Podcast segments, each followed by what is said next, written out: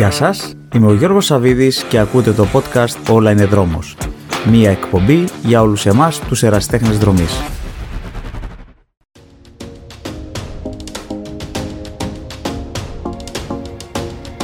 Γεια χαρά φίλοι μου.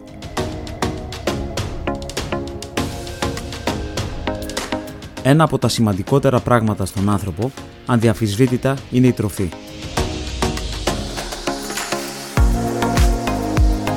Η διατροφή μας είναι εδώ και χιλιάδες χρόνια κουλτούρα και αντικατοπτρίζει τον πολιτισμό της κάθε χώρας. Μας φέρνει κοντά, δίνει γαστρονομική ταυτότητα σε διάφορες χώρες παγκοσμίως, μας κάνει χαρούμενους ή δυστυχισμένους, είναι κοινωνικοποίηση, στηρίζει οικονομίες, αναδεικνύει ανθρώπους και άλλα πολλά. Κάποια τρόφιμα ή γαστρονομικές παραδόσεις είναι ιδιαίτερα σημαντικές για τον πολιτισμό του κάθε ανθρώπου και υπάρχει ιδιαίτερη σχέση ανάμεσα στο φαγητό και τον πολιτισμό.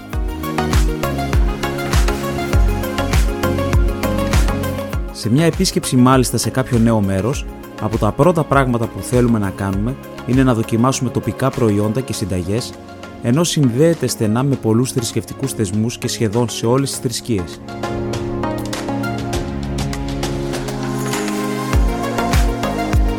Επίσης, συσχετίζουμε το φαγητό μας με ευχάριστες στιγμές ακόμα και με τις παιδικές μας αναμνήσεις, αφού πολλές φορές χαρακτηρίζει το φαγητό έντονα την όλη μας ιδιοσυγκρασία. Τι είναι όμως εν τέλει το φαγητό, γιατί το χρειαζόμαστε,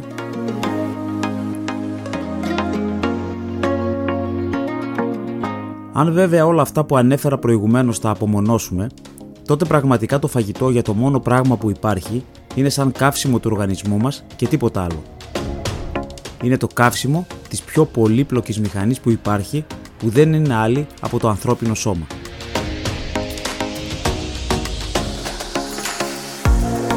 Βέβαια, τη σήμερα ημέρα, αν και πάλι θεωρήσουμε ότι κάποιοι κάνουμε ή έχουμε μια υγιεινή διατροφή, τότε αυτή κατά πόσο είναι υγιεινή και με ποιον τρόπο και από πού προήλθαν αυτά τα τρόφιμα που καταναλώνουμε, έστω και θεωρητικά υγιεινά, είναι μια μεγάλη ιστορία που θέλει ένα άλλο κεφάλαιο που ίσως κάποια στιγμή κάνω ένα ξεχωριστό επεισόδιο που θα είναι και στον τομέα που εργάζομαι και αφορά την παγκοσμιοποίηση και την ποιότητα των τροφίμων.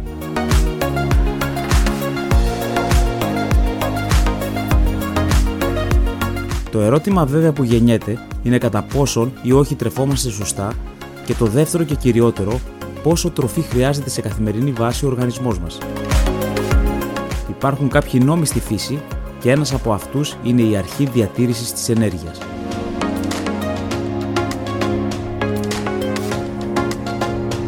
Κάθε κύτταρο από τα τρισεκατομμύρια που έχουμε στο σώμα μας χρειάζεται ενέργεια και αυτή την παίρνει από τη γλυκόζη, η οποία στην ουσία είναι ο σημαντικότερος υδατάνθρακας που βρίσκεται στα φυτά και ο πιο άφθονος απλός σαχαρίτης στον πλανήτη.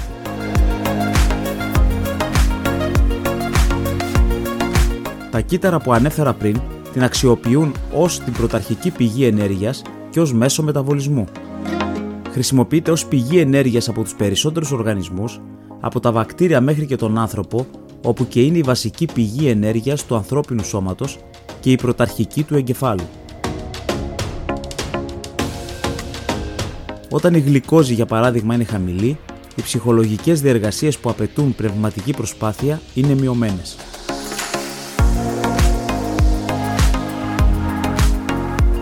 Έτσι, και μέσα από το πολυπλοκότερο σύστημα που υπάρχει στη γη, που είπαμε είναι το ανθρώπινο σώμα, και διαμέσου του πεπτικού συστήματος και πιο συγκεκριμένα του εντέρου, ο οργανισμός μας εξάγει τη γλυκόζη μέσα από τις τροφές.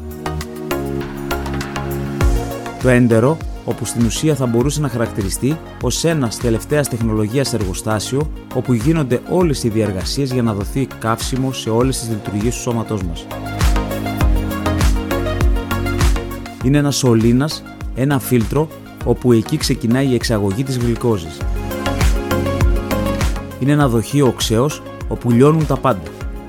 Με λίγα λόγια και συνοπτικά, από τα λίγα που ξέρω και έχω διαβάσει, αφού δεν είμαι γιατρός, Στη συνέχεια από το υγρό που έχει δημιουργηθεί μέσω του λεπτού εντέρου εξάγεται η γλυκόζη, απορροφάται από την επένδυση του εντέρου και πάει πλέον στο αίμα. Και από εκεί πλέον με τη βοήθεια του οξυγόνου, όχι πάντα βέβαια, έχουμε το καύσιμο του οργανισμού.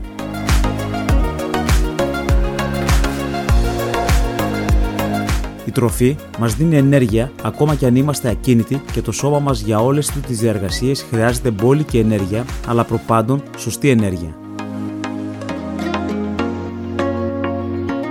Όσον αφορά και εμάς τους δρομή, αλλά και γενικά και όσους αθλούνται, τότε τα επίπεδα ενέργειας που χρειαζόμαστε ανεβαίνουν σημαντικά και ιδιαίτερα σε περιόδους έντονων προπονήσεων και μεγάλων αγώνων και ιδιαίτερα των επεραποστάσεων, εκεί όπου το σώμα φτάνει στα επίπεδα της ολικής κατάρρευσης.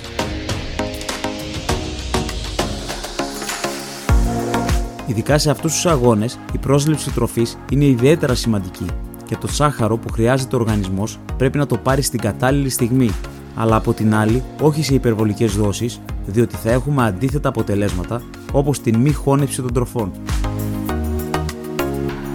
Αυτό βέβαια γίνεται γιατί κατά τη διάρκεια της άσκησης η πέψη επιβραδύνεται, οπότε ναι μεν η τροφή είναι σημαντική, η πολλή τροφή όμως μπορεί να είναι καταστροφική.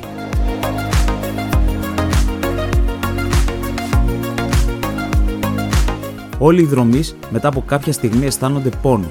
Οι μαραθωνοδρόμοι, όμως και οι ούλτρα, φτάνουν πάντα σχεδόν στο όριό τους και ειδικά μετά το περιβόητο 32ο χιλιόμετρο εκεί όπου τα φυσικά αποθέματα γλυκογόνου στερεύουν και επέρχεται η κατάρρευση, αφού ο οργανισμός για να προστατεύσει τις υπόλοιπες διεργασίες και δι του εγκεφάλου ρίχνει τις ασφάλειες και έχουμε τον περιβόητο τοίχο.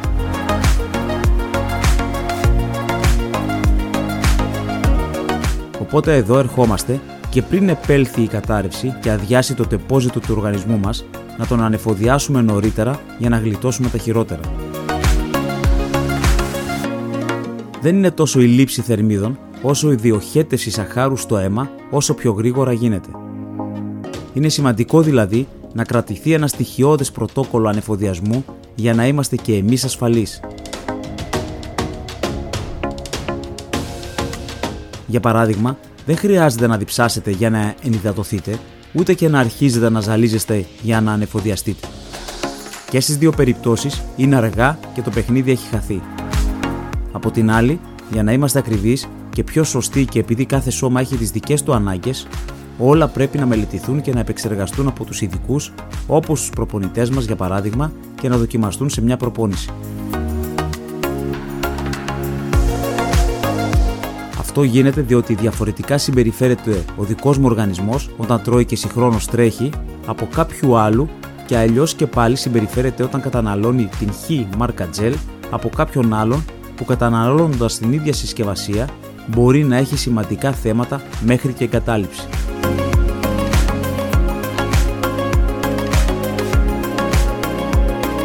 Κατά τη διάρκεια ενός αγώνα, όλα τα συστήματά μας λειτουργούν στο full και με ιδιαίτερη αρμονία μεταξύ τους. Υπάρχει ένας διάβλος επικοινωνίας μεταξύ όλων μας των οργάνων που ιδιαίτερα σε περιπτώσεις έντονου στρες κάποια συστήματα για να βοηθήσουν κάποια άλλα με έναν μαγικό τρόπο υπολειτουργούν δίνοντας προτεραιότητα σε άλλα που είναι πιο βασικά και αναγκαία εκείνη τη στιγμή. Και εφόσον εμείς οι ίδιοι φέρνουμε στα όρια το σώμα μας, είμαστε και υπεύθυνοι να το υποστηρίξουμε.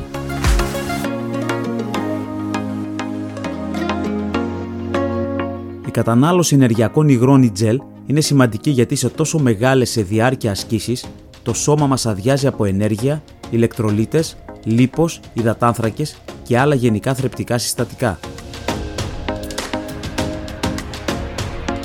Ο κάθε δρομέας θα πρέπει να αποκτήσει τη δική του εμπειρία για να βρει την καλύτερη σύνθεση αθλητικής διατροφής πριν, κατά τη διάρκεια και μετά, αφού ένα άλλο λάθος που κάνουν πολλοί δρομείς είναι να μην τρώνε σωστά με το πέρας της προπόνησης.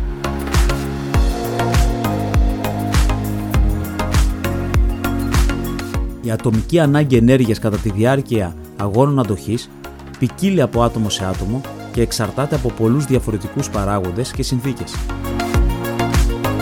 Πρώτα απ' όλα έχει να κάνει με το ίδιο το άτομο και τα χαρακτηριστικά αυτού όπως η ηλικία, το βάρος, το ύψος και το φύλλο. Το είδος του αγώνα ή της άσκησης, η απόδοση και ο ρυθμός, ένταση που θα έχουμε, αλλά και ο καιρός είναι κάποια εξίσου βασικά στοιχεία. Βέβαια, δεν χρειάζεται ούτε ελλειπής αλλά ούτε και υπερβολική τροφοδοσία. αφού σε καμία περίπτωση σε έναν αγώνα δεν προσπαθούμε την ώρα της άσκησης να αντικαταστήσουμε ούτε όλες τις χαμένες θερμίδες, αλλά ούτε και όλα τα χαμένα υγρά, διότι αυτό θα επιφέρει άλλα άσχημα αποτελέσματα όπως πιθανόν μυϊκές κράμπες, συμπτώματα υπονατριαιμίας αλλά και πρίξιμο, διάρρεια και εμετό.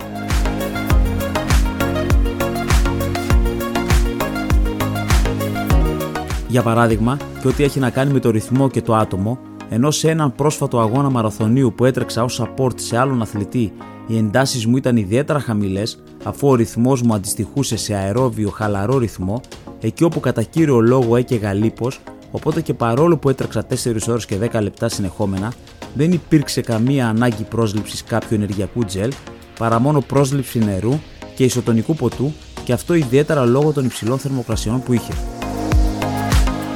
Η ζέστη, η υγρασία και η ένταση της άσκησης καθορίζουν σε μεγάλο βαθμό το ρυθμό εφίδρωσης.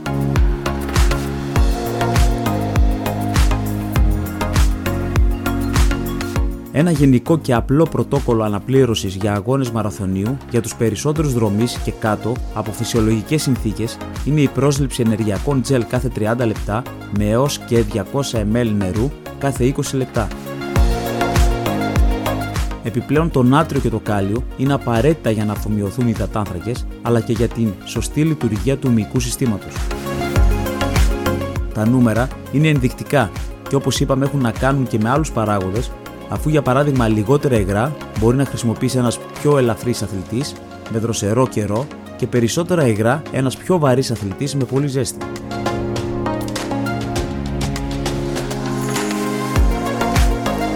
Τώρα όσον αφορά τα τζελάκια, προτιμήστε αυτά που εμπεριέχουν σύνθετους υδατάθρακες και όχι αυτά που βασίζονται κατά κύριο λόγο σε απλά σάχαρα που τελειώνουν σε όζη, τα οποία και είναι αναποτελεσματικά καύσιμα για την άσκηση και έχουν περιορισμό στην απορρόφηση.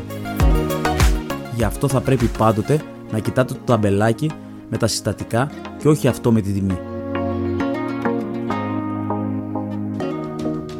Μην ξεχνάτε όμως το βασικό που κάποιοι μάλιστα τον μπερδεύουν. Άλλο πράγμα οι ηλεκτρολίτες όπως τα salt sticks και τα ισοτονικά ποτά και άλλο η ενέργεια, παύλα υδατάνθρακες όπως για παράδειγμα τα τζελάκια ή και τροφές όπως μπανάνες, μπάρες κτλ.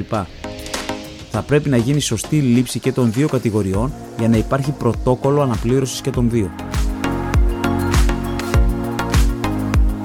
Η επαρκής ενυδάτωση ή η πρόσληψη υδατανθράκων και ηλεκτρολιτών παίζουν σημαντικό ρόλο στην απόδοση των αθλητών. Η αφυδάτωση που αντιστοιχεί σε απώλεια σωματικού βάρους κατά 2 με 3% έχει αποδειχθεί ότι μειώνει την απόδοση. Η πρόσληψη υδατανθράκων πρέπει να είναι τουλάχιστον 1 γραμμάριο ανά κιλό ανά ώρα, δηλαδή 70 γραμμάρια υδατανθράκων την ώρα για έναν αθλητή 70 κιλό. Επομένως, η σωστή αναπλήρωση των ηλεκτρολιτών κατά την άσκηση είναι ένα πολύ σημαντικό ζήτημα Αναπλήρωση ηλεκτρολιτών δεν σημαίνει αναπλήρωση χλωριούχου νατρίου. Το χλωριούχο νάτριο ή κοινό αλάτι είναι πράγματι ένα σημαντικό συστατικό για την αναπλήρωση των ηλεκτρολιτών, αλλά δεν πληρεί όλες τις απαιτήσεις.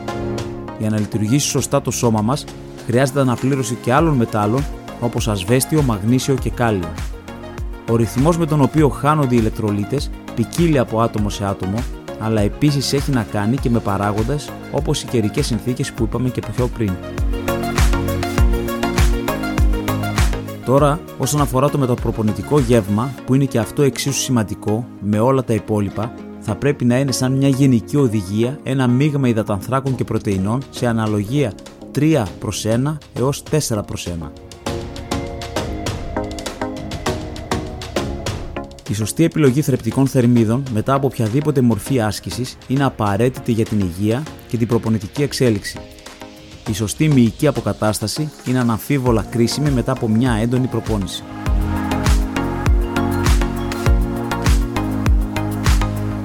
Τρέξιμο, εκτός από το ότι είναι πολύ ευεργετικό για τον οργανισμό μας, είναι και μια δραστηριότητα που δημιουργεί στρες στον οργανισμό, καταστρέφοντας τους μύες και εξαντλώντας τα αποθέματα ενέργειας. Το σώμα χρησιμοποιεί την αποθηκευμένη ενέργεια, το μυϊκό γλυκογόνο, για να τροφοδοτήσει τη σωματική δραστηριότητα, επομένως αναπληρώστε αυτά τα θρεπτικά συστατικά μετά την προπόνηση. Αυτός Αυτό ο ανεφοδιασμό μετά την προπόνηση είναι ένας προστατευτικός μηχανισμός που αποτρέπει περαιτέρω ζημιές στο σώμα.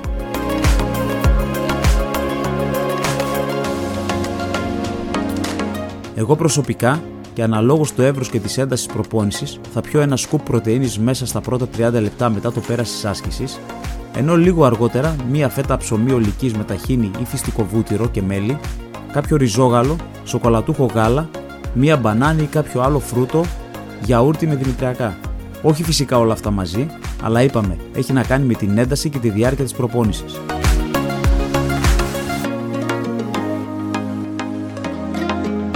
Γενική διαπίστωση πάντως είναι πως βομβαρδιζόμαστε από τροφές και είναι δύσκολο να αντισταθείς, ειδικά με την ευκολία που μπορεί να έχεις κάτι στην πόρτα σου μέσα σε λίγα λεπτά, αλλά και την πληθώρα προϊόντων που μπορείς να βρεις στα αράφια των σούπερ μάρκετ. Στις μέρες μας υπάρχει υπερπροσφορά τροφών με αποτέλεσμα να είμαστε σε μια διαρκή αντίσταση να μην φάμε κάτι ή να μην παραγγείλουμε κάτι. Είναι δύσκολο, δεν λέω. Έχετε όμως σκεφτεί πριν μπείτε σε έναν πειρασμό πώς θα νιώσετε μετά;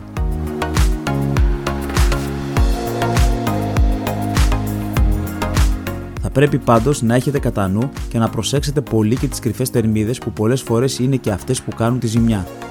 Κάτι έξτρα μπισκοτάκια που διαφημίζονται όλα μάλιστα στα ράφια του σούπερ μάρκετ ως υγιεινά και με λιγότερη ζάχαρη ή πρωτεΐνης ή βρώμης κτλ.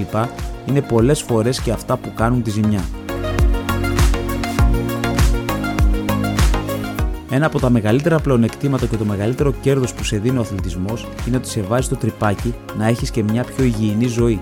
Διότι το καταλαβαίνεις και από μόνο σου πως είναι κρίμα και δεν νιώθεις καλά όταν για παράδειγμα κάνεις μια έντονη κουραστική προπόνηση και μετά τρως ό,τι να είναι.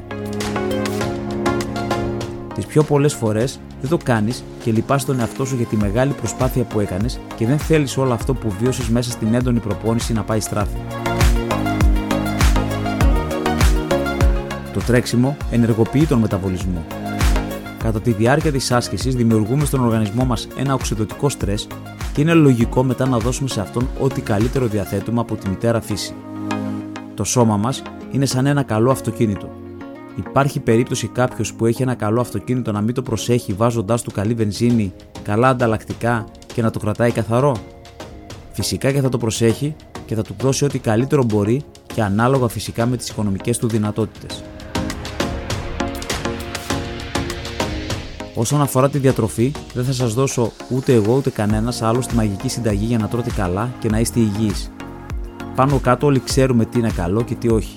Απλά επικεντρωθείτε σε τρόφιμα υψηλής ποιότητας από φυσικές πηγές όπως όσπρι, άπαχο κρέας, φρούτα λαχανικά, ακατέργαστου ξηρούς καρπούς, δημητριακά ολικής κατά προτίμηση, αυγά και γιαούρτι με χαμηλά λιπαρά. Γενικά όμως τρώμε πολύ περισσότερο από ό,τι χρειαζόμαστε. Θα εκπλαγείτε όταν επισκεφτείτε κάποιον επιστήμονα της διατροφής όπως έναν διατροφολόγο και του ζητήσετε να σας βγάλει ένα εξατομικευμένο πρόγραμμα διατροφής, όχι για να χάσετε κιλά, αλλά για να παραμείνετε σταθεροί, να ανταπεξέρχεστε στην έντονη αθλητική και επαγγελματική καθημερινή σας δραστηριότητα και απλά να τρώτε υγιεινά. Οι ποσότητες θα δείτε πρωτενη, λοιπόν και υδατανθράκων θα είναι πολύ λιγότερες από αυτές που είχατε στο μυαλό σας και είχατε συνηθίσει σε καθημερινή βάση.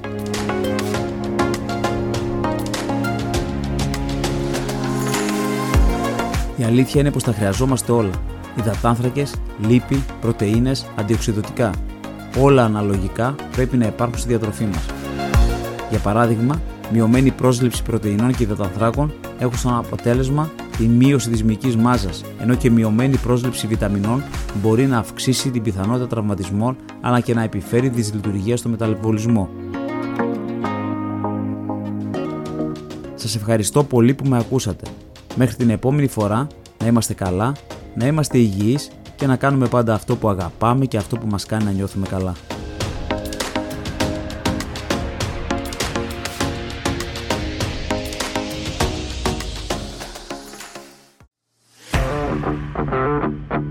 Άλλο ένα podcast «Όλα είναι δρόμος» έφτασε στο τέλος του. Περιμένω τις δικές σας προτάσεις και ιδέες για επόμενα θέματα που θα θέλατε να συζητήσουμε.